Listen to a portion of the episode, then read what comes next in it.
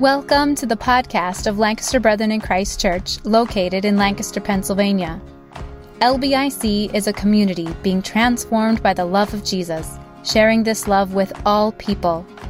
We want this podcast to be an extension of our community and a connection with familiar voices. Together, we want to think about how to follow Jesus in our particular moment.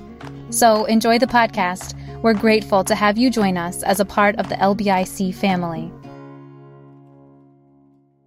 Um, uh, another little piece of announcement here for us, just to give you an update. Uh, we got our permits for the Compassion House. Yeah. So, um, oh shoot, what is the date for that? Is Dan Rice here? Hold on. Give me one second. Framing will happen.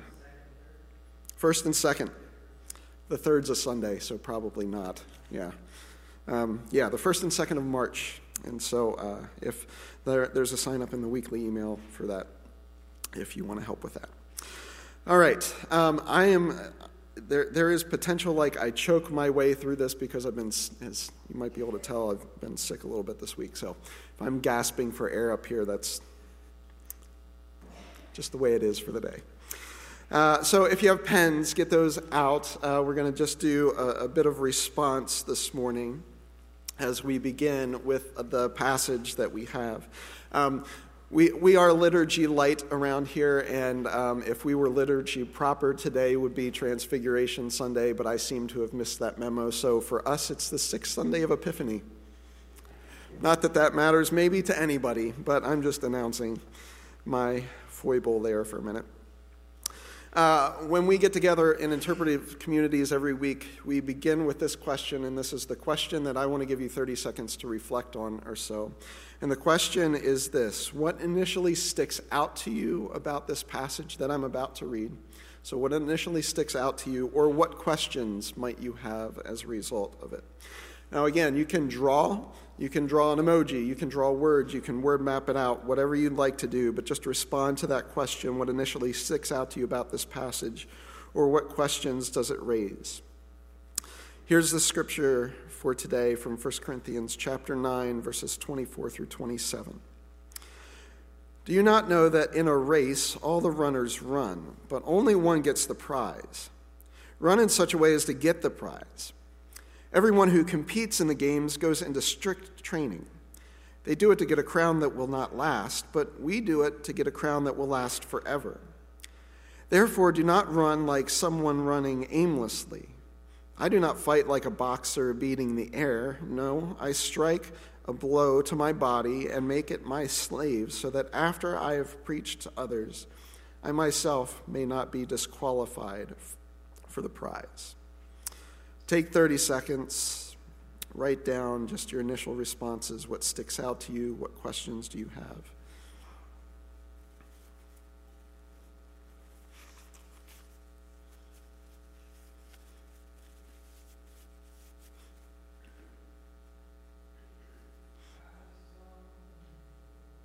Oh, anyway, I was like, where'd that come from?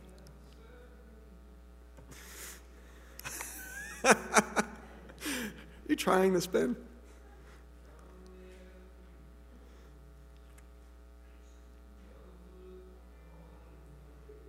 I could just listen to this whole song. Okay, we'll move on now. All right. Uh, Leah, here's the emoji I came up with for myself. Yeah. Uh, and here's why I came up with this kind of emoji is because when I hear these verses, when I read these verses, on one hand, I feel really motivated really, really motivated um, to put a lot of effort into my self control. And then I, I uh, so one, it, it's kind of effort leaning.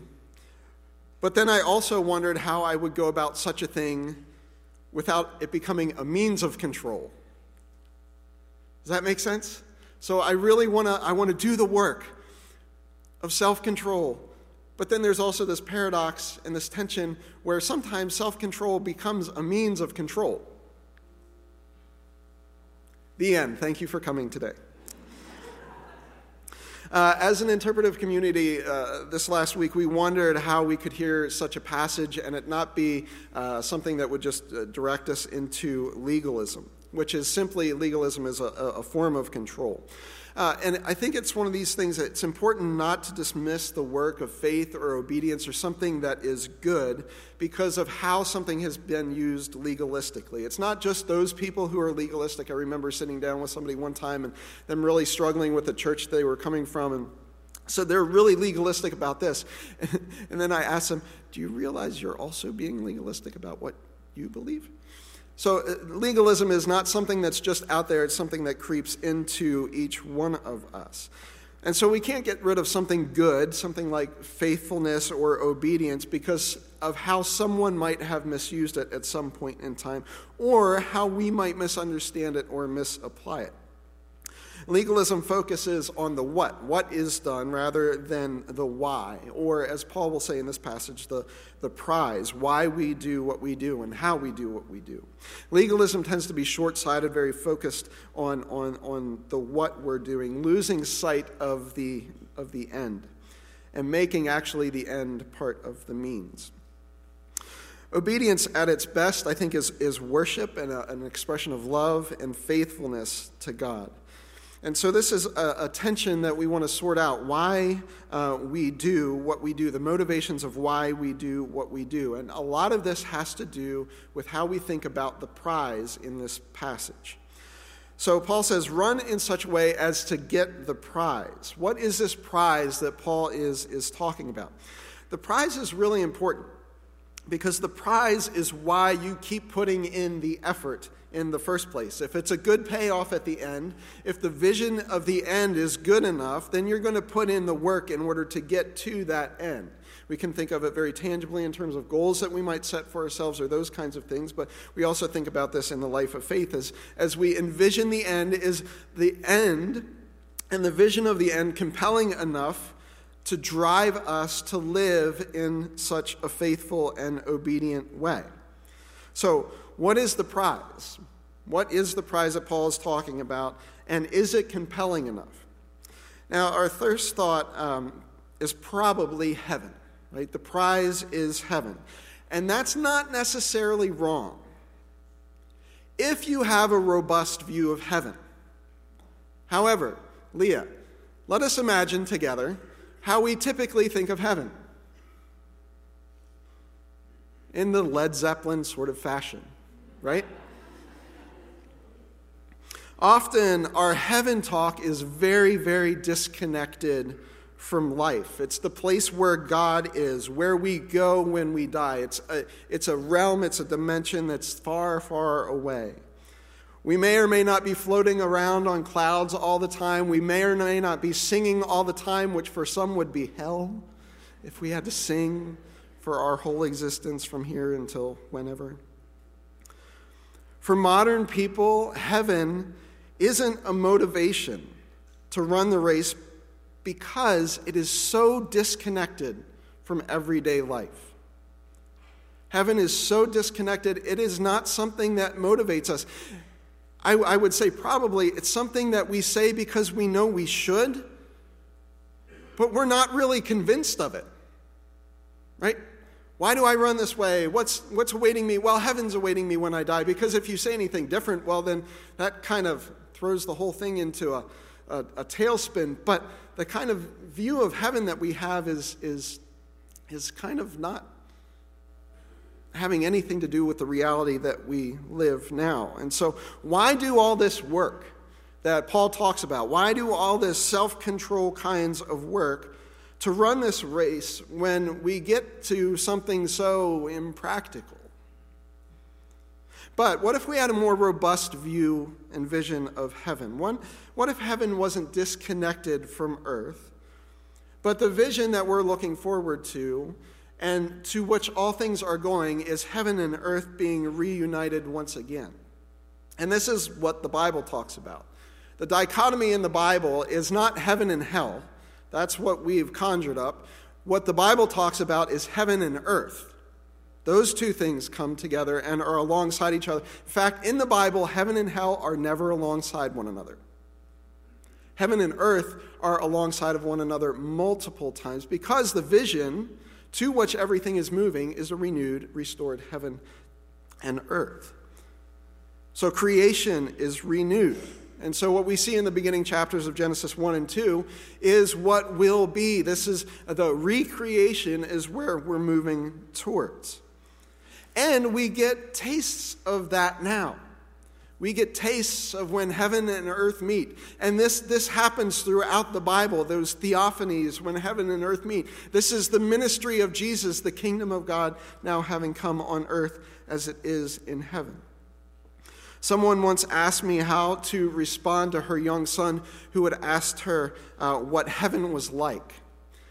And I said, ask your, ask your son what the most beautiful thing in creation he has ever seen is. I said, start there. Because creation gives us a sense of what will be because creation is going to be renewed. Can you imagine a renewed creation in all its beauty, minus everything that we've done to destroy it. So it's like the most beautiful thing you can imagine, multiplied by an unimaginable number, right? We, we saw this even in COVID in a very practical sense, right? The whole world shut down for a short period of time, and uh, all the industry and the industrial shut down. And what could you do? You could see for miles and miles and miles. Views of mountaintops that were obscured by smog for years and years, suddenly people in, in different countries could see because creation had a chance to take a breath. Creation's beautiful, and this is why Paul talks about in Romans 8 that the creation is groaning and waiting for the sons of God to be revealed. Creation is groaning and waiting for that time when it itself is renewed, when the heavens and the earth come together once again. And so the beginning ver- uh, chapters of the Bible in Genesis 1 and 2 give us a sense of what we're heading towards. So we don't have to say, I'm not quite sure what heaven's going to be like. Actually, at least I, I feel like I, I don't know, but I kind of know. Like I can get a vision about what it, it, it's going to look like because there's some beautiful things around me, this creation that God's given to us he's not going to give up on, he's not going to destroy. The nature of it, the, the sinfulness and the evil that plagues it, those things will be destroyed, but creation itself, of which you and I are part, is going to be renewed. That's the end towards which we're moving, where all things are being made new again. Like, if that's heaven, I'm, I'm on board. Like, I, I, that's a vision that I can align my life to. If it's some place that's disconnected where I'm going to meet St. Peter in the sky and these pearly gates are going to come open and I'm going to get me a, a white robe and float around with my little ukulele, you know, it's not compelling. And I don't think it's just not compelling for me, it's not compelling.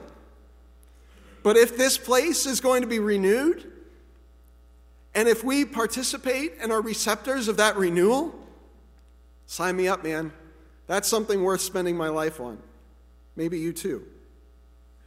So I think that's part of what Paul talks about and gives me a wonderful vision of why I should be running in this kind of way. But there's another aspect to the creation narrative that I want to pay attention to that gives us a vision for how things will be and it's this little word called Sabbath. Sabbath. Now, most of us, when we hear the word Sabbath, we think of Sunday. We think of the seventh day of the week. We think of everything that we shouldn't do. I won't brutalize your ears with my grandmother's song about Sabbath again, because I've done it two or three times, and it's really fun to do. Should I do it? Okay. Grandma, love you. You should not work on Sunday, Sunday, Sunday. You should not work on Sunday because it is a sin.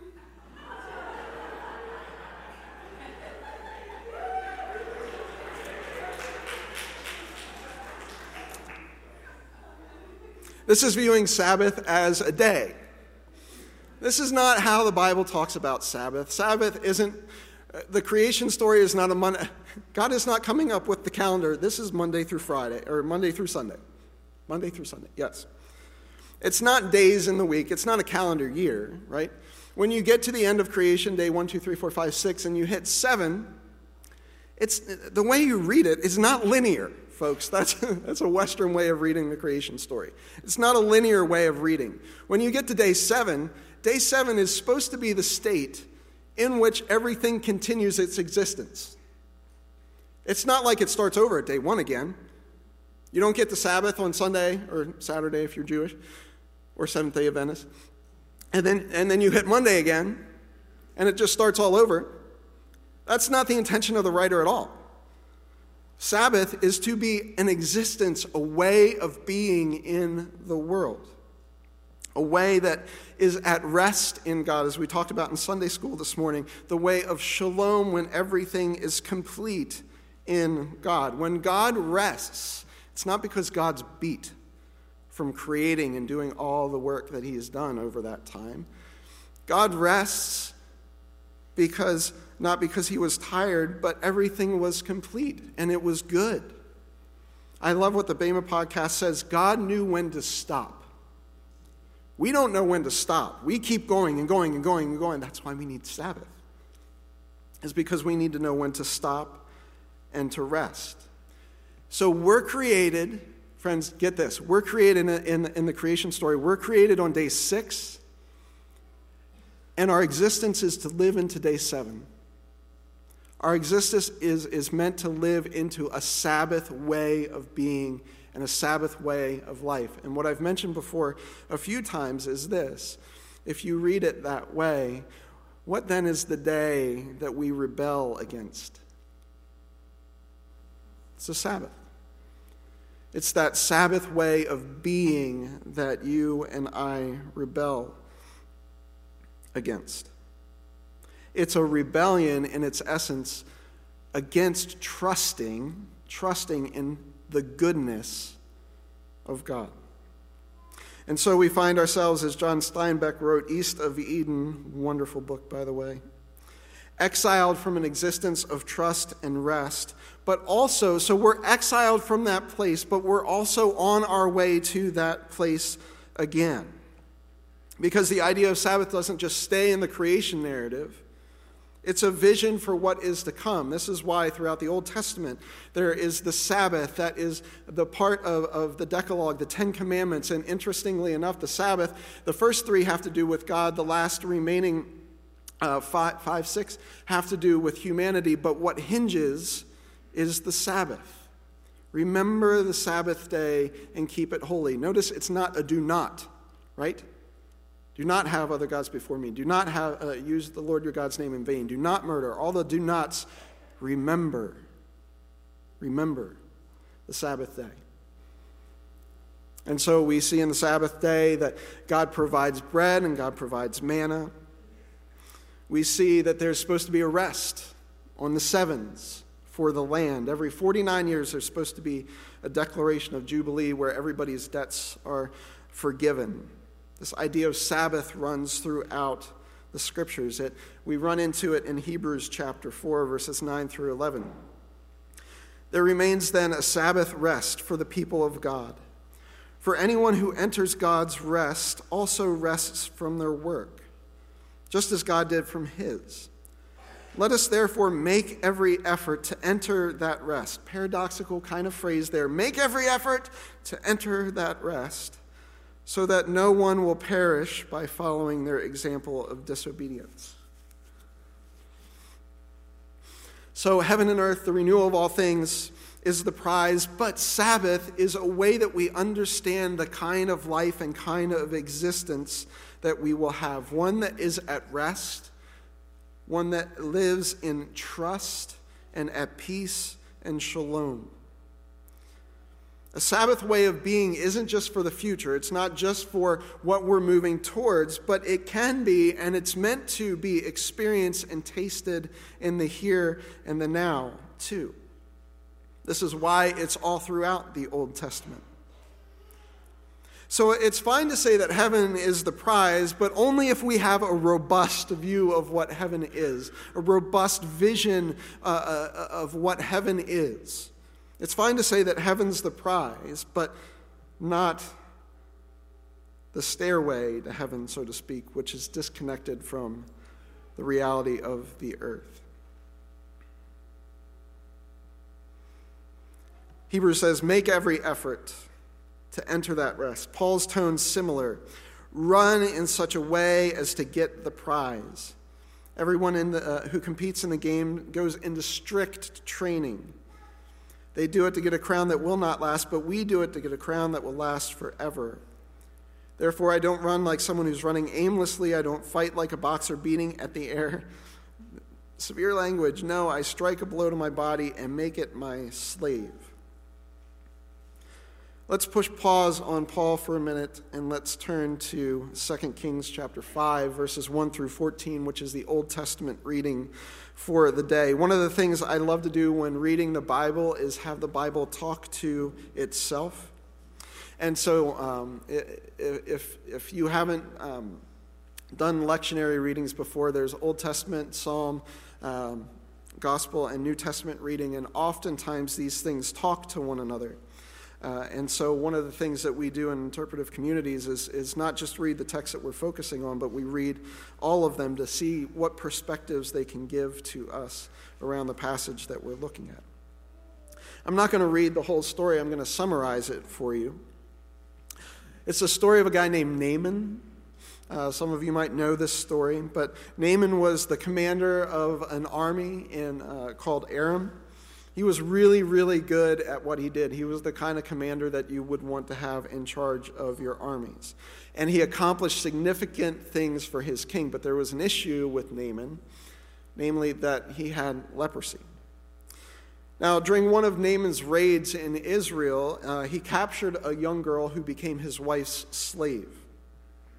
Out of loyalty to his wife um, and to his mistress, his wife, um, she encouraged Naaman, so the slave girl who has been captured by Naaman, encouraged Naaman to go to Samaria to see the prophet who was Elisha at the time because she believed that Elisha could heal him. And so he set off and uh, set off for Syria where, or Samaria where he was and um, in, in search of meeting him. Naaman shows up at Elisha's house, sends some messengers in, and Elisha, rather than coming out and, and honoring the presence of Naaman, just sends his messengers back out with instructions. Just go bathe in the Jordan. If you go bathe in the, in the Jordan River, you'll, you'll be healed. Everything will be fine. And Naaman was ticked. He was angry. He was asked to bathe himself in a cruddy river. And so, if you read down through, there's some things that didn't happen that he would have rather happened.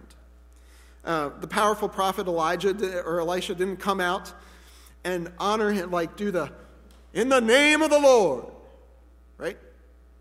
He didn't honor him in that way. He didn't even talk to him, he just sent a messenger out. He wasn't told to go to a special body of water. There were some other rivers that were named there by Naaman he would have rather gone to. You can maybe think of it as maybe waters in Fiji compared to the Susquehanna. You don't necessarily want to swim in the Susquehanna. So uh, he was asked to bathe in the Susquehanna, essentially. And then, so he's, he's mad, and his servants ask, Look, why are you so angry? If he would have asked something difficult for you to do, in other words, if you would have had to prove yourself and prove yourself worthy, you would have done it. Just go wash in the Jordan and be cleansed. And so, after all this, he does, and he's healed.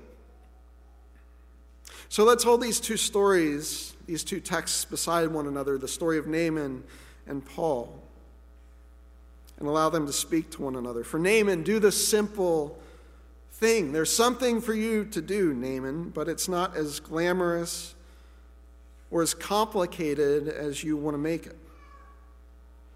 For Paul, go after the prize, go into strict training, make your body a slave, but maybe it's not as glorious or as complicated as you want to make it.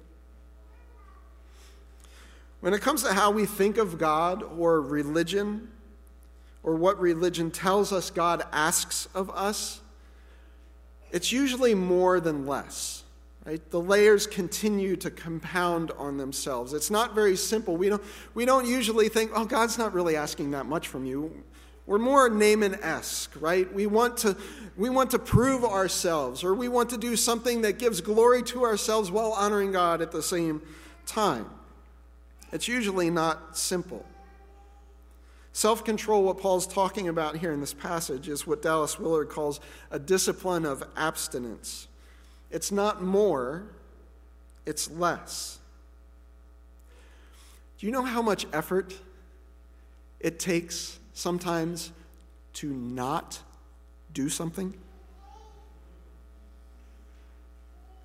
Imagine this for the Corinthians who live in this place of excess, like Corinth, and the effort it takes not to participate in that culture.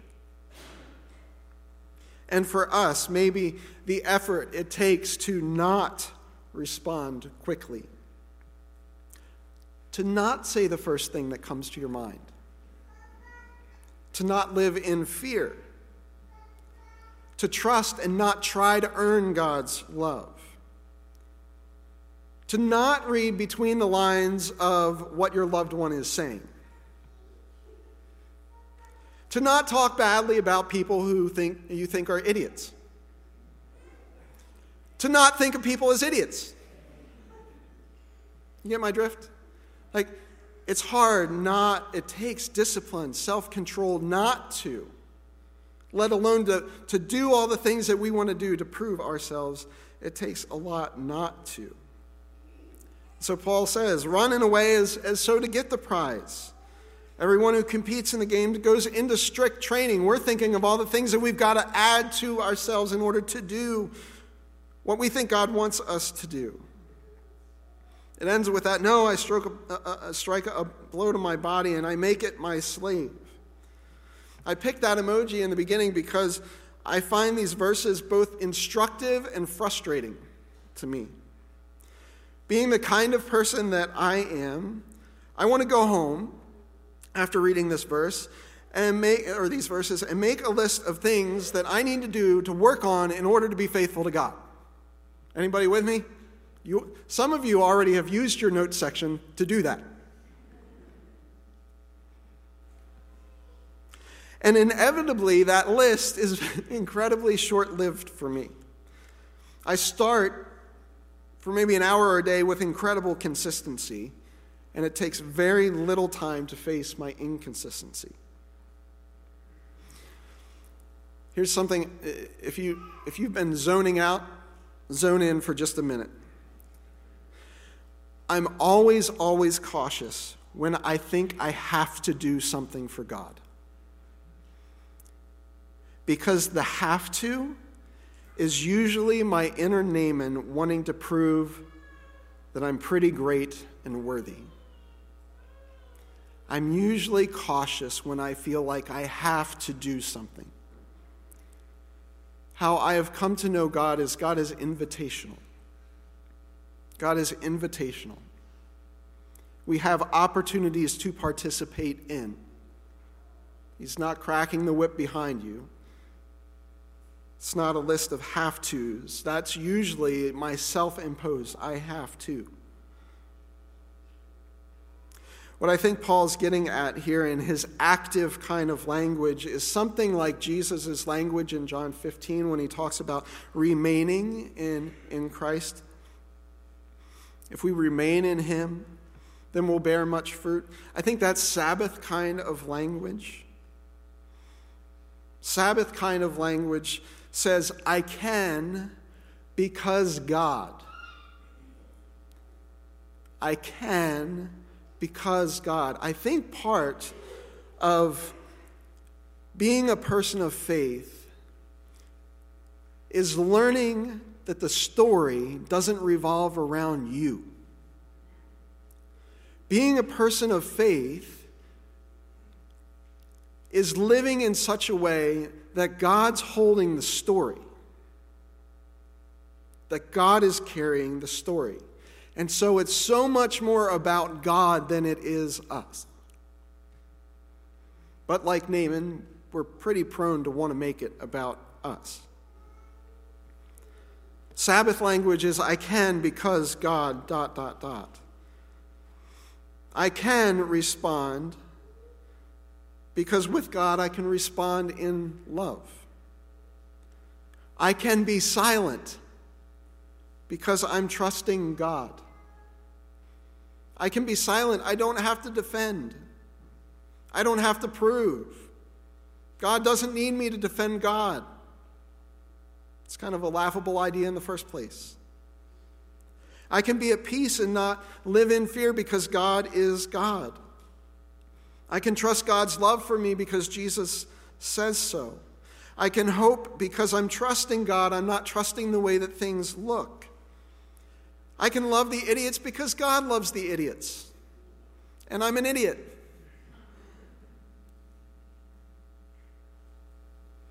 But it's a life that is at rest in God. There's a lot of active language in Paul's passage here. There's a lot of active language. But remaining is active. Trusting is active. Surrendering is active.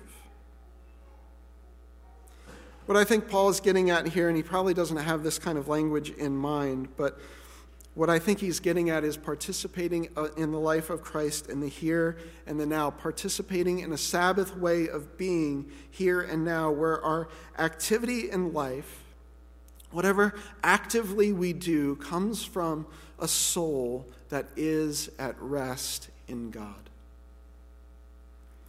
So we are actively engaging the world not from a place of anxiety and fear, but a place of rest and a place of confidence. Not in ourselves, but in God. And yes, it takes effort to remain there. Maybe even more effort to remain than to do something else because remaining with God is effort in and of itself. Amen. I want to just give us a, a minute. If you want to close your eyes, you may do that. And I just want to invite you, um, trusting that the Spirit speaks to us. there's a word, a phrase, or an image that comes to mind just allow that to surface for you into your heart and receive that from God.